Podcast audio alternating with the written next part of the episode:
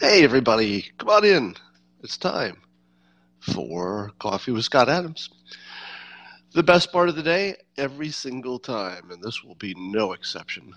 Today we've got a special guest that didn't work yesterday, but I think I have my technical issues worked out, and we'll we'll bring her on in a moment. But first, you know what happens first? I think you do. It's called the simultaneous sip. What do you need to do it? Not much. A cup or mug or a glass, a tankard, chalice or stein, a canteen, jug or flask, a vessel of any kind. Fill it with your favorite liquid. I like coffee.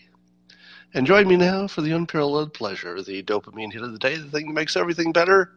It's called the simultaneous sip, and it happens now. Go.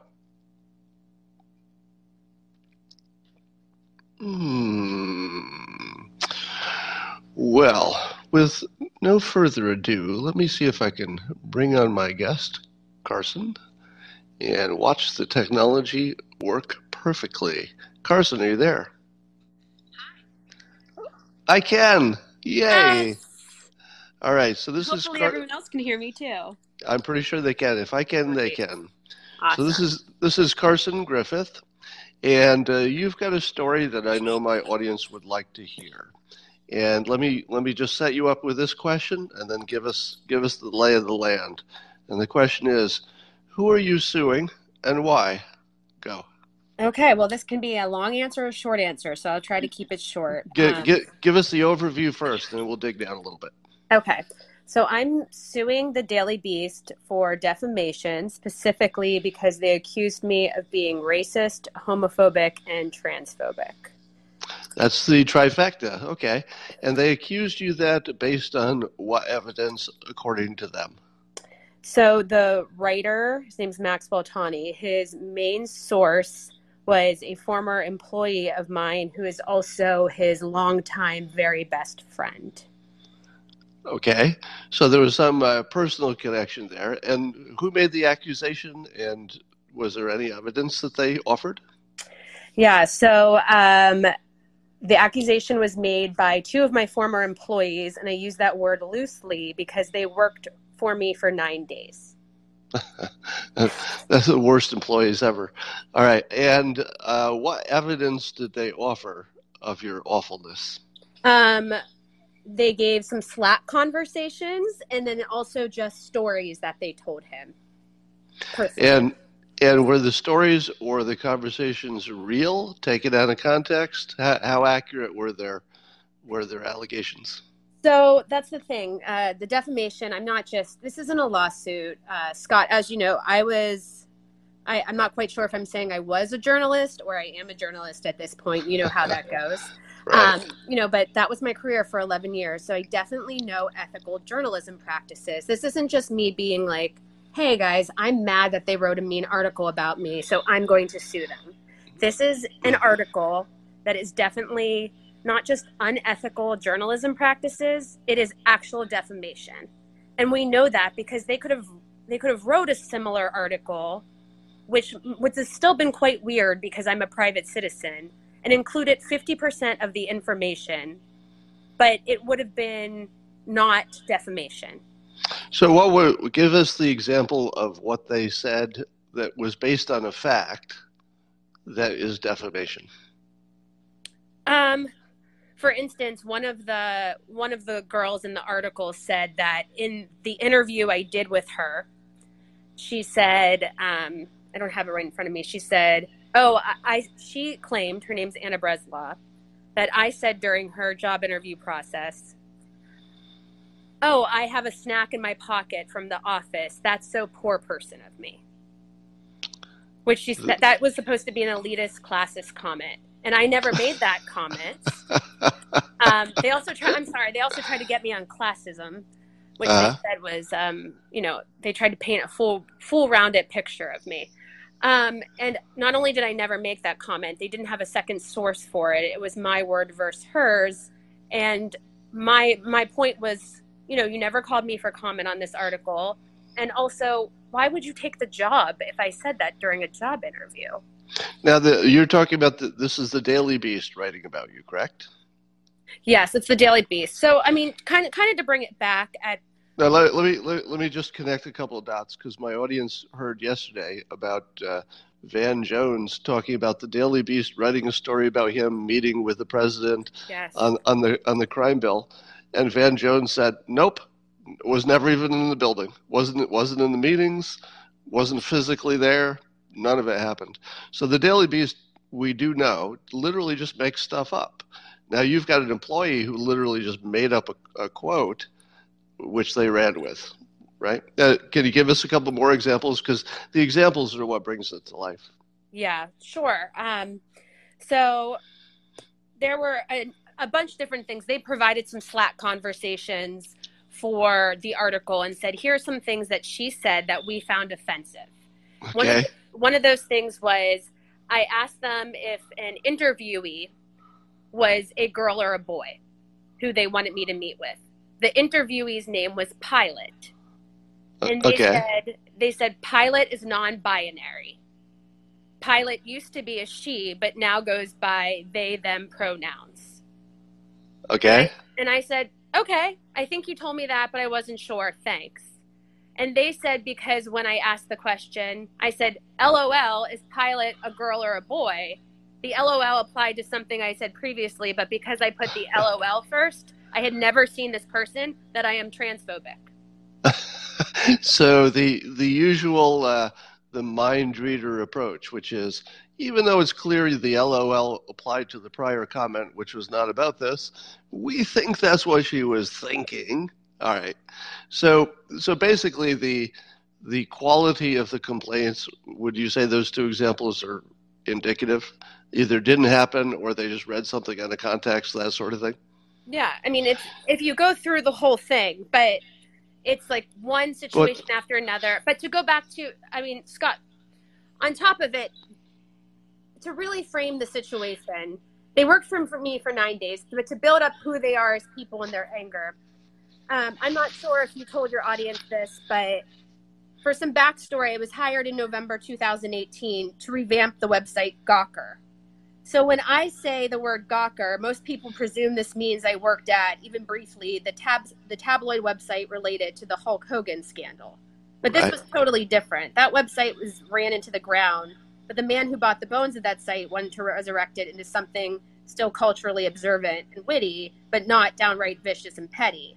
So, like a new Gawker. But so I left my job at Condé Nast, but unfortunately, a lot of people were unhappy with this and that I was the editorial director because not that these are synonyms, but I wasn't public enough. I wasn't performatively woke enough. I wasn't mean enough. So I wasn't like that old Gawker. But when you hear I worked at Gawker, right, Now, you think that's what I was. now do do you identify as being uh, left or right or supporting anybody in particular? You know, I always say that um, I cherry pick my my political views. You know, but the thing is that they got mad about was when all these people heard that I was the person who was supposed to run the new Gawker. They started digging in my digital trash to go find things that I used to say, or like you know my old tweets, my old, and Right. a website called Splinter dug up that I um, that I, I I registered Republican in 2008, and you would have thought that I had shot someone on the street. They were so upset. There we go. There we go. So, So this the is at the heart of what we. Right. you know. So the so the real problem is they thought you were a uh, a closet Republican, and they were looking for every every excuse to get you out of there. So you were you were basically uh, you know excised for being potentially a little bit too open minded about the right. Would you say? I mean, exactly. And I mean, if they had really dug around, they would have, you know, also seen that I was probably just very open minded, which I think is a great, great quality in a journalist in general. I mean, Scott, you know that as well, right? All right, so uh, let, us get to the, uh, the the heart of the matter. So, so the Daily Beast has uh, what, what's the word you used? Um, slander. A defamation is what we're Defamation. uh, what we're suing them for, particularly. Um, and and so that's I'm because suing. yeah, go ahead. I'm suing the Daily Beast, their editor in chief Noah Shachtman, the writer Maxwell Tani, who wrote the article. Uh, Noah Shachtman is actually the one when you were speaking about Van Jones, who Van Jones and Noah Shachtman went um, at each other on Twitter the other night. And then I'm also suing uh, my former employee Maya Kosoff, who was the sor- the oh, named source for the story. Right. All right. Um, well, good luck with that. So, so that's sort of a cautionary tale, and I, am going to use your story. Uh, I'm going to I'm going to let you go here in a moment, uh, but I'm going to use that to uh, launch into some other stuff I want to talk about that that kind of tells that same story. Is there, is there anything we we missed that you want to add on to this? Um, no, I think it's just you know these people were unhappy with having me as their employer as you know and they were trying to find everything they can and they then they went to the daily beast to use that as their advantage their connection so i think okay. a lot of what you talk about so, so, so even being suspected as being a Trump supporter cost you your job. Would that be a fair a fair statement? Uh, uh, yeah, a presumed tr- Trump supporter. Co- well, eventually it cost, cost me my job. Yeah. Yeah, and and yeah, and presumed there's there's no specific evidence of that. Just well, I had a tweet that said I love Trump from 2010, oh, okay. and they didn't care what year it was. Yeah, 2010 before he before he even ran. All right, well, so that that tells you where we're at. So Carson, thank you for telling us thank you, uh, your story, and uh, good luck with your suit. Thanks. All right, bye bye. All right, so that sort of tells you where we are. I, I, tweeted this morning provocatively, and I know that's why some of you are here, that if uh, Joe Biden gets elected, that uh, there's a good chance you'll be dead within a year. Now, do you recognize that technique? Uh, what what does that sound like? Who are you reminded of, or what persuasion does it remind you of when I say that if Biden is elected, uh, there's a good chance you'll be dead within a year. Does it sound familiar? It should sound familiar. It's uh, AOC's play about climate change. Yes, some of you got it in the in the comments. So I just took AOC's play. Now, when you heard AOC say you'll be dead in 12 years or some version of that, what happened to your brain? Your brain just caught on fire, didn't it? Like that can't be true you know, you're lying. And then other people, their brains caught on fire because they thought it was true. So the genius of what AOC said was your, your brain would catch on fire if you thought it was true or if you thought it wasn't true, just different reasons. So you can't look away when somebody says something like that. Now, what is missing from this presidential election? There's something missing. And you don't realize it until I tell you what it is fear. Fear. Because fear is the strongest uh, motivator. Um, when President Trump was running for office, he used a lot of fear persuasion. Now, you could argue that that you know the the morality of it, but I would say that if the fear is a real one, then it's moral to bring it up. It would be quite ethical to say there's a real fear and you got to worry about this. It would be unethical and immoral to just invent a fear that wasn't real and try to manipulate people with a, a, a, fake fear. But if it's real, a leader has a responsibility to, to address that, of course. So the president would talk about immigration, and that was a risk, and all the crime that might come with immigration. Of course, he got called a racist for that, but in terms of fear persuasion, it was pretty strong. And I don't see the president using any fear persuasion this time. Do you? Not really. He he's really being uh, sort of he sort of disappeared. I mean, we've got Basement Biden and uh, and Trump is sort of pulled back a little bit from the the limelight. Now, uh, how does Trump get elected if things just sort of go the way they go? You know, who know who knows how many bumps we're going to have between now and election day. There'll be lots of surprises, I'm sure. But I would at least put these two visions of the world in your head. Number one, let's say Trump wins. If Trump wins, things will look a lot like they look now. You know, um, you'll have the same divisions, the same enemies. The stock market will improve. Uh, China will still be a problem, et cetera. So you, you kind of know what that world looks like because it looks a lot like today, but maybe we get past coronavirus and the economy gets better. So you've got sort of an image what that looks like. Does it look great? Uh, you know, maybe, maybe not.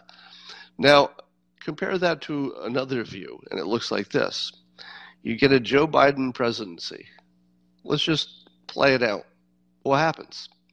If you get a Joe Biden presidency, does that mean that the protesters and Antifa and Black Lives Matter will say some version of this? Yay, we got what we want. Now that our people are in charge, we'll get some legislation going. We'll really make some progress. Do you think that's what Antifa and Black Lives Matter, the leadership, not not the individual people who support individual stuff, but the leadership? Do you think that they're going to say, "Yay, Biden Biden presidency, we got it"? No, no, they're not on the side of the Democrats. Antifa is not on the side of the Democrats. They're not on anybody's side. Black Lives Matter, uh, at least in terms of the leadership, it doesn't look like they want solutions. If the protesters wanted solutions, the protests would already be over, because the uh, Tim Scott offered a bill with seventy percent of what people wanted, with the complete invitation to bring in amendments to add or adjust, supposing you had the support in the Congress, to add or adjust as much as made sense on that bill. In other words, the door was completely open to negotiate a bipartisan bill, and the Democrats said, no thanks. No thanks. so it's obvious that the Democratic leadership doesn't want to solve it. Black Lives Matter doesn't want to solve it. The leadership, the people do. You know, regular people, of course, want solutions, but not the leadership. Uh, the Antifa, they don't want anything. They just want destruction. So they're not looking for solutions whatsoever. So Biden becomes president. Just game this out. What happens? Well, the protests should be going on just the same way they are because it's not based on Trump. It's not based on who's president. They don't care. That just doesn't have anything to do with anything. Biden would still be the president of the system they need to destroy. Black Lives Matter wants to tear it down to build a you know more a better system from scratch. Antifa just wants it all torn down to do whatever. It's not clear. So if you get Biden, you you still get the protests, but what's the difference? The difference, of course, is that the more Democrats are in control, because their base will require it, they will be pulling back from supporting the police. What will the police do when they have less support and more risk? You don't have to guess because you can see it happening right now.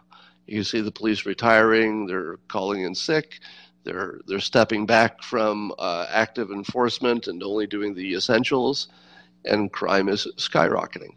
So under a Biden presidency, some things that you could be sure would happen would be that the protests would get out of control and the police would be taken off the field. Now, if you take the police off the field, what stops the protests? Nothing. Nothing. It just gets worse.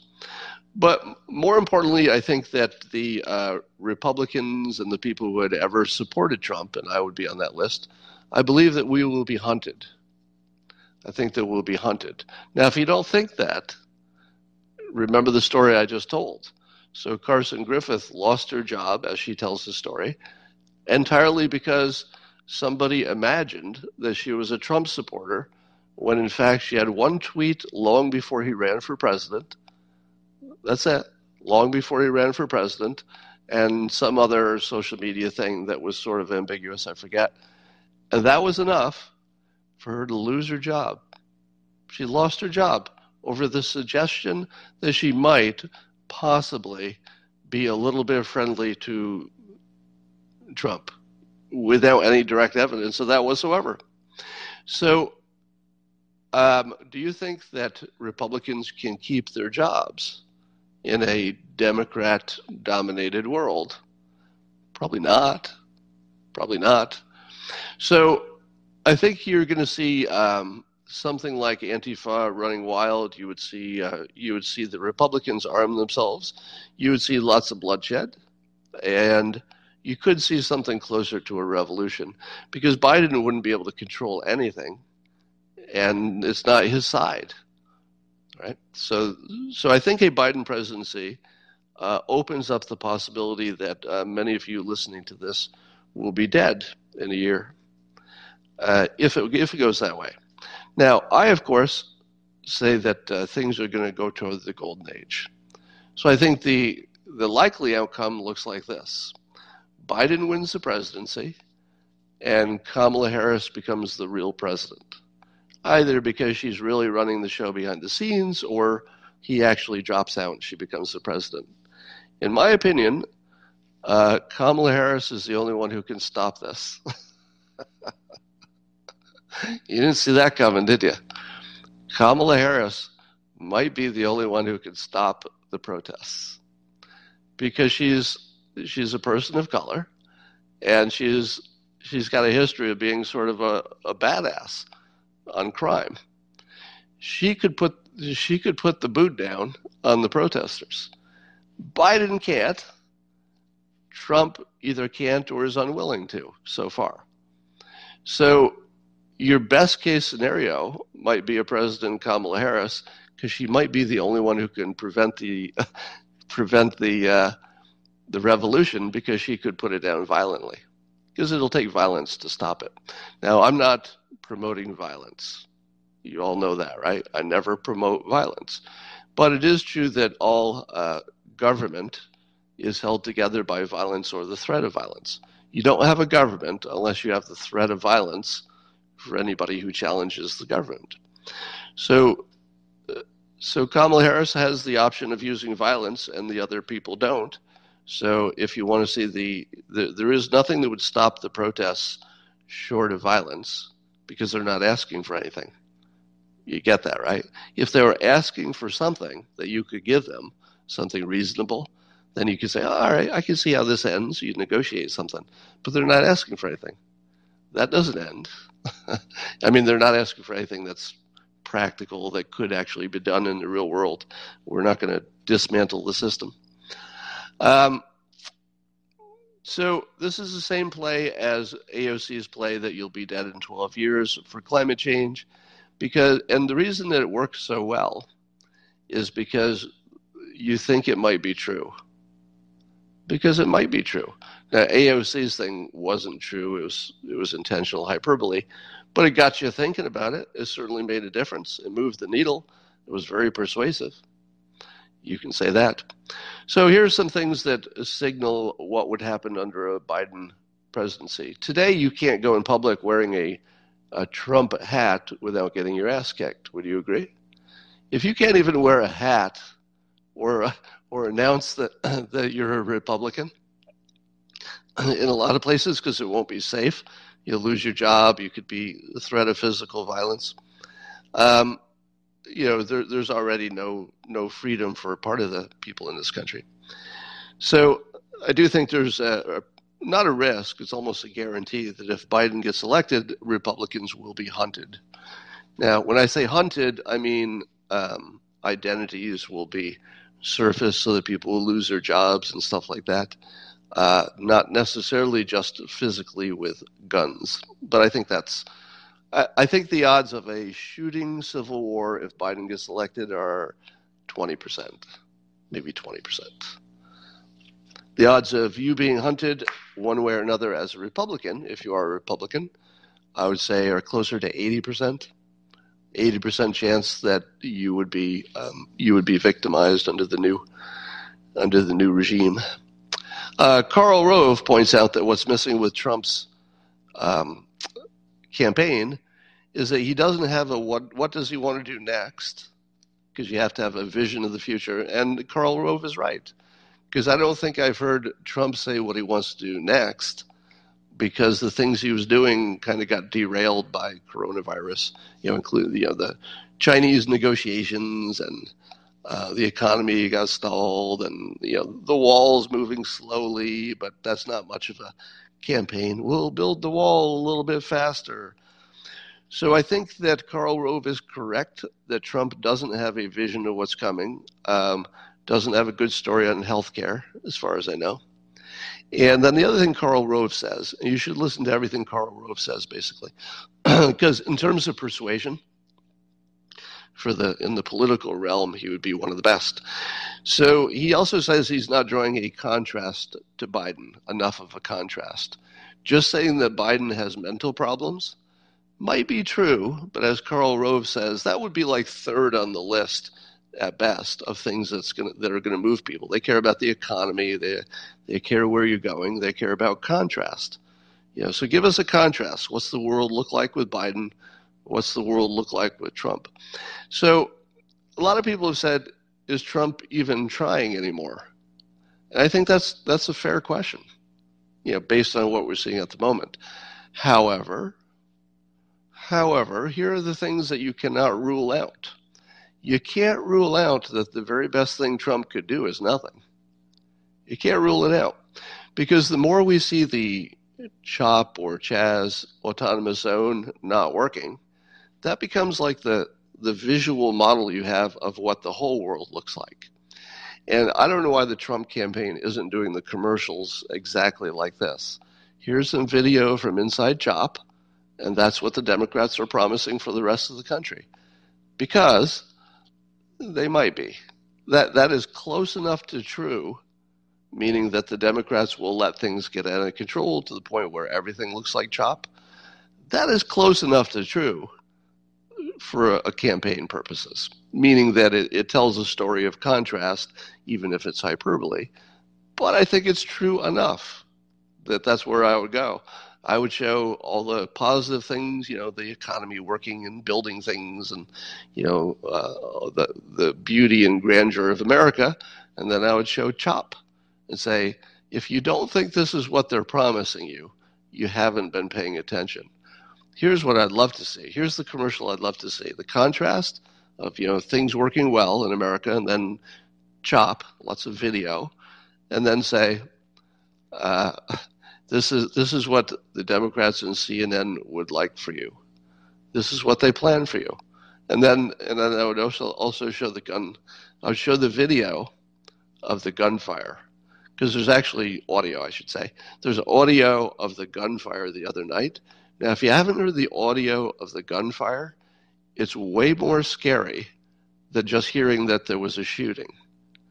If you hear the audio, because there's a lot of shooting. It's like bam, bam, bam, bam, bam, bam, bam, bam, bam, bam. And you say to yourself, somebody just got shot a lot.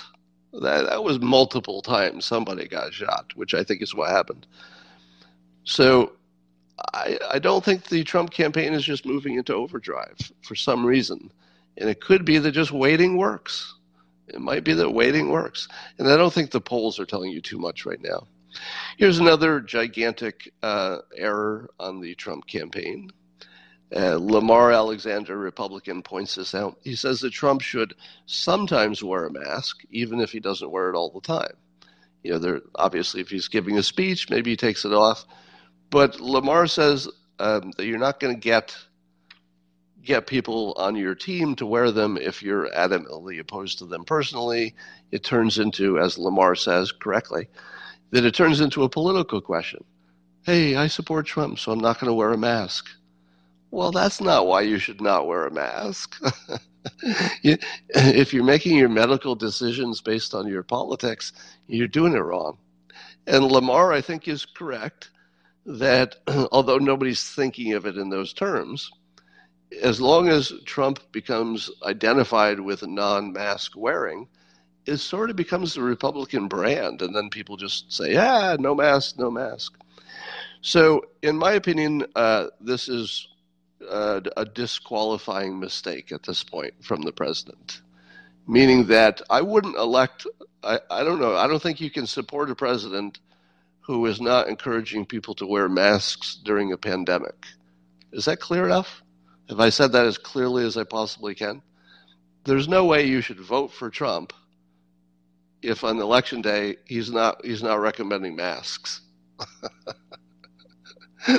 that that would be such a big and obvious mistake. You'd have to say to yourself, "Well, I don't think he's even trying at this point." Now, I would be completely happy if the president said this. Um, I'm your president. I'm sort of like a symbol. You know, I'm a visual symbol, just like the White House. So uh, I'm I'm not going to wear his mask, but you should I, I think I would be perfectly happy with the president saying, look, uh, when you're president, you can make a decision about how you want to present yourself visually. Uh, I'm going to be careful, but when I'm speaking to the public, I'm not going to wear a mask. I'll make sure everybody has one around me so they're protecting me. I'm going to get tested every day. I'm a special case. I'm a special case. You all should wear masks. But as your president, and you could make the same decision if you were president, you might want to present a different look for the people. But you should wear masks to keep yourself safe. Now, if he said that, I'd say, all right, that's fair enough. That's fair enough. I can see why he would be the exception, and nobody would argue with that, right? No, nobody really argues about the president being a, a special case because that's just good for everybody when he's treated as a special case. But I would say if the president doesn't come out, you know, a little more forcefully about wearing masks, he would be incompatible with the experts and incompatible with a lot of the public. And I think it would be disqualifying. I think it would be disqualifying because it would actually just kill people. It's as easy as a few statements, and if you don't make them, people die. So that's disqualifying. Um, let's talk about collective punishment. Have you ever heard that term? Collective punishment would be the, the classical thing is that, let's say there's a war, and the winning the winning army gets control of a city, and then they say, "Hey, some of the people who look like you were opposing us, so we're going to kill all the people who look like you." So that would be collective punishment. It would be punishing people who had nothing to do with the whatever the offense is, but they're in the category. It's like punishing all men for doing something that one man did, or punishing all some ethnicity for something that one person did, or a few people did. So that's what collective punishment is. And it's considered so evil it's a violation of the laws of war and the Geneva Convention. Punishing people for things that people who look like them or are in the same club did, just because they're in the club of whatever that club is, it's a war crime. That's how bad it is. It's against the Geneva Convention. And it's happening to me right now. It's happening to me. So I'm part of collective punishment because I'm white and male. And the, the Black Lives Matter movement is largely saying that um, that if you're the same color, and coincidentally in my case gender, as the slave owners, that you owe some money to other people. Now, I've heard really good, uh, like legal arguments for reparations.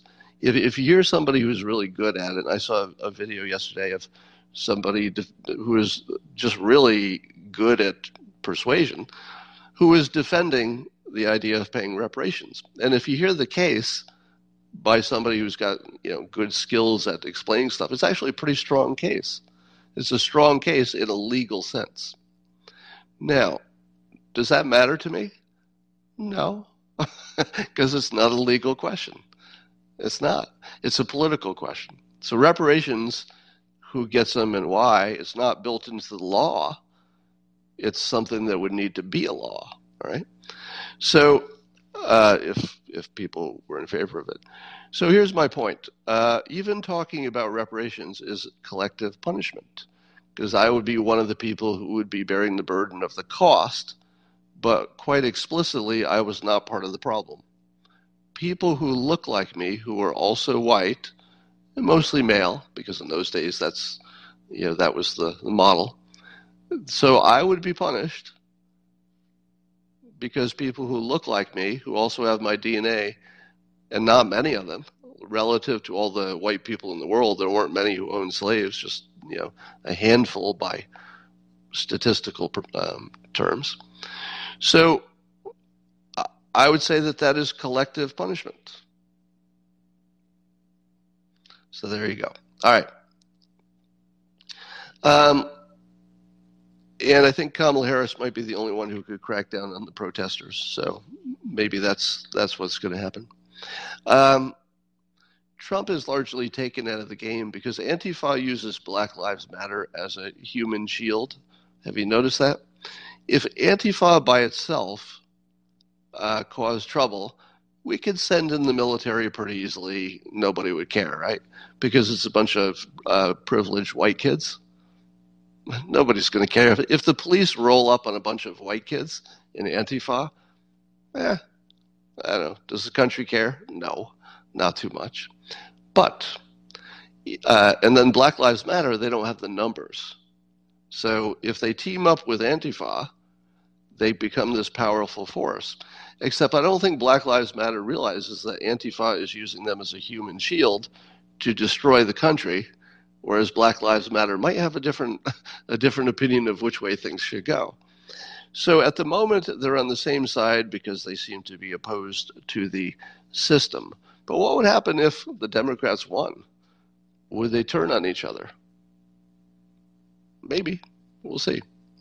Uh, so here's some more mind reading news from from uh, CNN. So in this case, Mark Cuban was on talking to Sean Hannity, and they had a lively conversation. And here's a quote from Mark Cuban. He goes, "So Sean, let me give you some business advice." Cuban continued, "If you're going to negotiate, now he's talking about Trump negotiating with dictators." Uh, he says, if you're going to negotiate, you don't fall in love with the dictators that you have to negotiate with. Mind reading, right? Do you think do you think Trump is in love with the dictators? I don't think so. I don't think so. I thought the other criticism of Trump is that he only loved himself and that everything he does is selfish. I mean, I, th- I think you have to make your mind up. Is Trump a selfish person who only cares about himself, or did he fall in love with dictators to the point where he cares more about the dictators than he cares about himself and the country? I think you have to choose, don't you? He either only cares about himself or he only cares about what the dictators want. You can't have both. Those are opposites. So that's, that's sort of a mind reading attack on the president. Here's another one my my favorite humorist on CNN doesn't do it intentionally, and I actually laugh every time I read his articles because this this poor bastard uh, Stephen or Stephen Collinson, he's their designated uh, anti-Trumper, so he writes an article every day or two uh, that is just the most insane stuff. That when I read it, I just shake my head and laugh the whole time. It's like, oh, I can't believe people are buying into this. So here's his latest from Stephen Collinson. He says, but Trump on Tuesday tweeted cryptically. Now remember, cryptically. He tweeted cryptically, meaning you don't know exactly what he means. And, and it, what it, his tweet said was the lone warrior. So obviously, was, Trump was talking about himself, the lone warrior. And then here is Collinson's interpretation. He goes, apparently, embracing his isolation from even political allies, to which I say, yeah, that that sounds that sounds like that could be the right interpretation. He's embracing the fact that he's alone even among Republicans. Yeah, could be. I mean, we can't read Trump's mind, but that feels like a, a fair interpretation. But then he goes on. Isolation from his political allies, and, and after the end comes the funny part, and the scientific approaches that have proven elsewhere to at least slow the spread. Yeah, yeah, that's what the president was doing. Sure, he was tweeting the lone warrior to tell us that he uh, he doesn't believe in science. That's what Stephen Collinson thinks that meant. He's the worst mind reader in the world. All right. Um, we got a lot more fun today you should stick around for at least the last story. I know that. All right. Uh, that, that, that, that, why is it you never see Antifa doing interviews? You ever wonder about that? We've seen Black Lives Matter um, representatives a number of times, but you don't see Antifa. Where's Antifa? It's been a long time since I saw a, a member of Antifa do a, an interview. Now, of course, they, they need to keep their identity hidden. That's part of it, but they don't all wear masks. There must be somebody there who's willing to talk. I think it's because nobody wants to, nobody in that group can tell their story because it doesn't hold together. I, can you imagine an Antifa person doing a national interview and trying to describe what it is they want and how that's going to work. That would be pretty interesting. Um, so I'm noticing that white people are having a little bit more freedom of speech just in the last few weeks. Slight, it might be temporary, but I can now say the following thing out loud that I wouldn't have said two weeks ago. All right, so here will be a live demonstration of me with more freedom of speech as a as a white male, because we have the least amount of freedom of speech, as everybody knows. Um, but watch this. I'm going to say something now I just couldn't have said two weeks ago, and it'll be fine, unless I get canceled. But I think it'll be fine. Here it is, uh, and this is uh, all I'm going to do is read a tweet from Ian Miles Cheong, who says, "Imagine thinking we live under white supremacy." when you'd be literally canceled for making fun of anything other than a white person. so I can now just say that in public because my freedom of speech is increasing a little bit, partly because people are challenging the borders, and partly because the conversation is so intense now that you can just say more stuff. So, yeah. Uh, if if this were a white supremacy and you know in a real power way, then white people would have freedom of speech like other people. But if you're looking for where the power is, don't look for the people who don't have freedom of speech. I'm not sure that's where it is. So that's something you couldn't say a few weeks ago. Um, has anybody published tips on how to defend your house from a mob? Uh, we also the video of the the McCloskey uh, couple who had their guns and they were defending their house from the mob. We'll talk about that in a minute. But it made me think okay, suppose a mob came to your house. And uh, let me say up front, I don't glorify violence, just so I don't get canceled here. So this is no, no encouragement to violence. This is not glorifying. I discourage violence. But let's say it's self defense. You're surrounded by the angry crowd. It looks like they might have weapons. You know they're going to destroy your house. You know they've hurt people in the past. You might be one of them. At what point can you use a firearm in legal self defense? And again, look how careful I'm being. In legal self defense, where's the line? At what point can you safely say, okay, now I can fire and I won't go to jail? I don't know where that point is. And it would be really useful for people who have both legal and military training to let us know. Now, part of the complication is it depends on your state. So the state laws will determine exactly what it looks like to uh, to be a threat.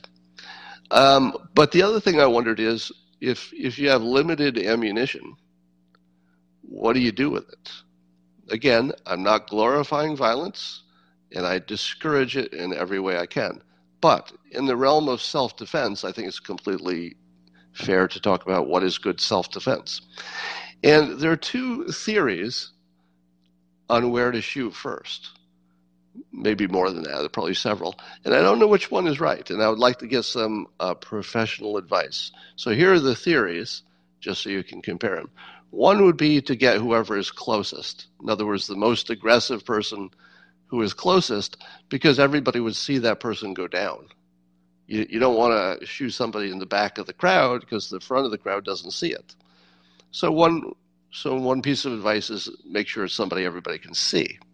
Second part is are they armed? Maybe you have to pick out the person who has a weapon first. You know, if you were if you were accurate enough, you thought you could, you know, only one weapon, okay, that might be the first target. But then there's a a third one that I think is more uh, evil, but possibly more effective which is you shoot the person who would cause the crowd the most concern. Right? Now, I'm not going to fill in the blank, but if you said to yourself, what's the most uh, shocking thing you could do? Just fill in the blanks, right? You would pick the person who would stop the crowd in their tracks. The, you know, you, you, if you had one bullet, what, what's the one place you would put it for self defense? Again, not glorifying any violence, not encouraging. Don't shoot anybody if you can. Yeah. I, I'm not going to fill it in, but you you can use your imagination. If you only had one shot, where would you put it? So use your imagination, and I think you probably come to the same conclusion that I did. All right, so I know who I'm aiming for. That's all I'm saying. Um, so McCloskey, the lawyer who, with his wife, defended his home with his AR and she had her handgun, he went on Cuomo's show, and uh, here was an interesting exchange. So Cuomo said to him, Trump retweeted the video of Mark McCloskey because, quote, he liked the image of white resistance to his Black Lives to this Black Lives Matter moment. So, and then McCloskey looks into the camera and goes, I'm glad you're a mind reader because no one else thinks you are. So this lawyer, you've seen the lawyer's home. It's this big uh, palace, like it looks like Versailles or something. So that lawyer is super rich, which means he's probably really good at his job, right? He's very good at his job. So you would think that he would be very persuasive. And sure enough, he picked the most persuasive thing that you could have said, which just stopped Cuomo in his tracks. I'm glad you're a mind reader because no one else thinks you are.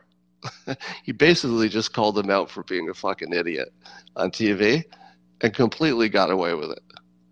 Completely got away with it. Because now, first of all, uh, let's talk about the the elephant in the room here. Is there is there anybody you've heard say that before? The CNN is engaged in mind reading. Yes, me. Do you think? How many of you think that Mr. McCloskey was influenced by me? Because before this election cycle, let's say the first last three or four years, have you ever heard the phrase mind reading being used in this context? to accuse somebody of just being a mind reader. Because you might imagine that that came from me. Now, I've told you before that I track my influence by using unique sets of words or words and then seeing if they appear in the wild where they had not appeared before. Now, that doesn't conclude that you're the cause because other, other things can trigger things. But if you see it enough, you'd say, well, that's five times in a row I've seen this pattern. Even if only two or three are true and the others are confirmation bias, probably have something. You know, it's, it's far short of a scientific test, but it's fun to do. Now, what are the odds that a lawyer whose job is persuading people would have read the, the book Win Bigly or even Loser Think? Because they both teach you how to persuade and, and think through things. Well, I, I, have to tell you that a lot of lawyers read my materials. If you look at who follows me, you'll probably see more lawyers and, and oddly enough, doctors in my Twitter feed than any other profession. Maybe engineers would be more, but doctors are uh, lawyers are way overrepresented in my followers, and there's a reason because I talk about persuasion. And if you're a lawyer what is more useful to you than persuasion? You're probably interested in it, and you'd like you know like to be exposed to more of it. So I can't tell you that McCloskey got that from me, but I would add that to the list of things that sure look like it came from me.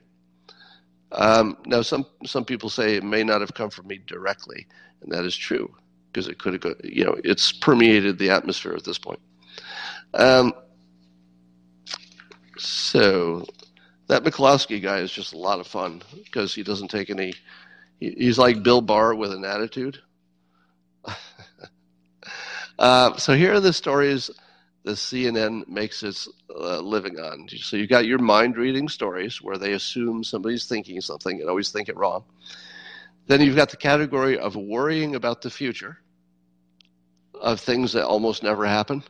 So they're always worried about something happening but that thing never happens. So that's the imaginary worry stories. Then you've got the uh, the secret messages stories. Well, well, he's sending a secret message. Can you hear it? It's a dog whistle that you can't hear. Then you got your anonymous source stories, which always turn out to be fake news, and those are at least thirty percent of their news. And here's my favorite one generic management jargon. They make stories, meaning content, not stories, but they're pundits. They use meaningless management jargon to talk about the news, and then you feel like something happened, but nothing is happening because jargon doesn't actually inform you. It just makes you feel like something's happening. And I'm going to tell you something that you'll never be able to unhear. When I first taught you that this mind reading idea is persuasive, uh, just dozens of people told me, even just in the last day, that now they see it everywhere. Once you see it, you can't unsee it. It sets your filter. I'm going to set your filter for Joe Biden. Watch this. You'll never be able to see him the same. Joe Biden talks in management jargon, but he doesn't say anything. Here are some Joe Biden complaints about Trump. Watch how they don't say anything. They're just they're just it's just your boss talking. He should do his job, set priorities, listen to the experts, need more transparency. He's got to step up. He's got to take responsibility. And if you listen to Joe Biden, it all sounds like that. There's nothing there. There's actually nothing there. Because uh, let's take one example. Uh, Biden decided that he would, he said he would keep Dr. Fauci if he were elected president, and he will listen to the experts. Now, how different is that from what Trump has offered? Has Trump listened to the experts, including and primarily Dr. Fauci? Yes, with one big exception. Now, I'm not going to count, you know, whether he personally wears a mask because that's more of a political calculation, right? That's not that that's more about Trump. But has Trump followed the recommendation of Fauci? Yes, with one exception. What was the one exception?